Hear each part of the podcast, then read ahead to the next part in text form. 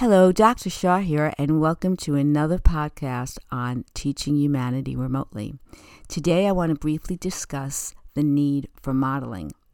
And I know we talked about that last week in our need to model our social interactions.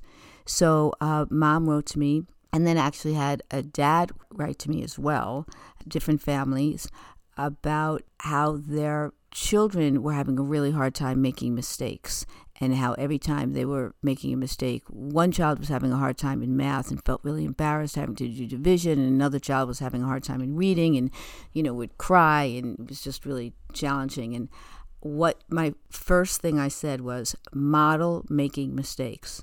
Model making mistakes. We make mistakes all the time.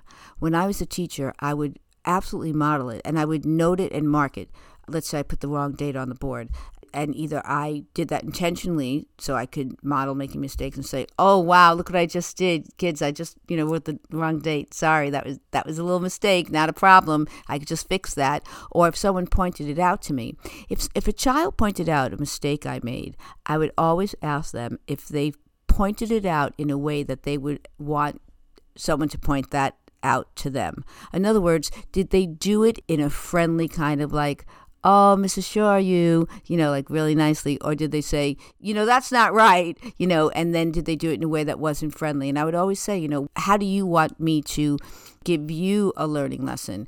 because you made a mistake? How do how do you want me to do it in a friendly way, in a nice way? So I think it's really important because some children will just come to the party feeling very embarrassed or ashamed if they make a mistake. Other children won't.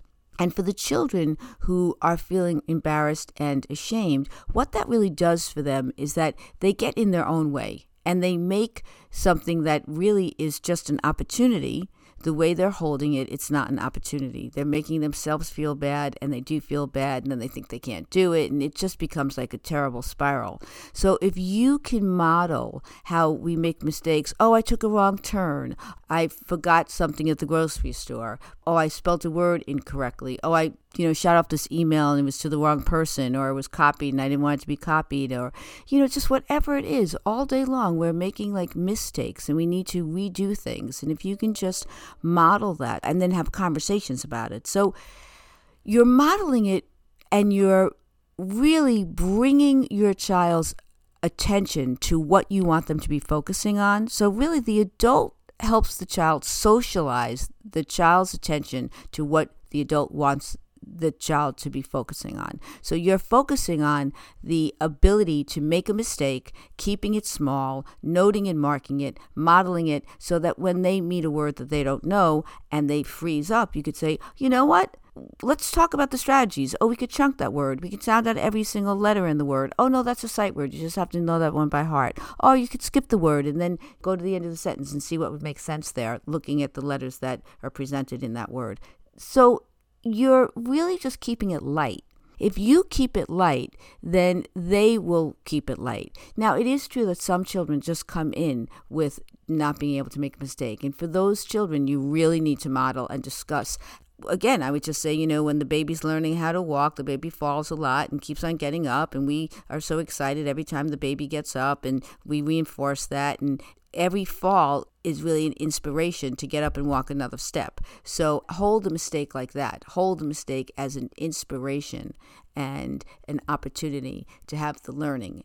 So it's not just modeling it, it's really noting and marking it. It's articulating what you're modeling so that your child could really see, wow, it's like no problem making mistakes. Oh, I didn't get the ball, or, you know, I didn't run as fast as I was supposed to, or as fast as I could the next time. Whatever it is, it's just all keep it small so that your child isn't burdened by any kind of negative reaction of the heaviness of the mistake and rather is feeling the freedom to experiment, have the confidence to say, all learning requires mistakes, and I want to learn so much that I don't mind making these mistakes.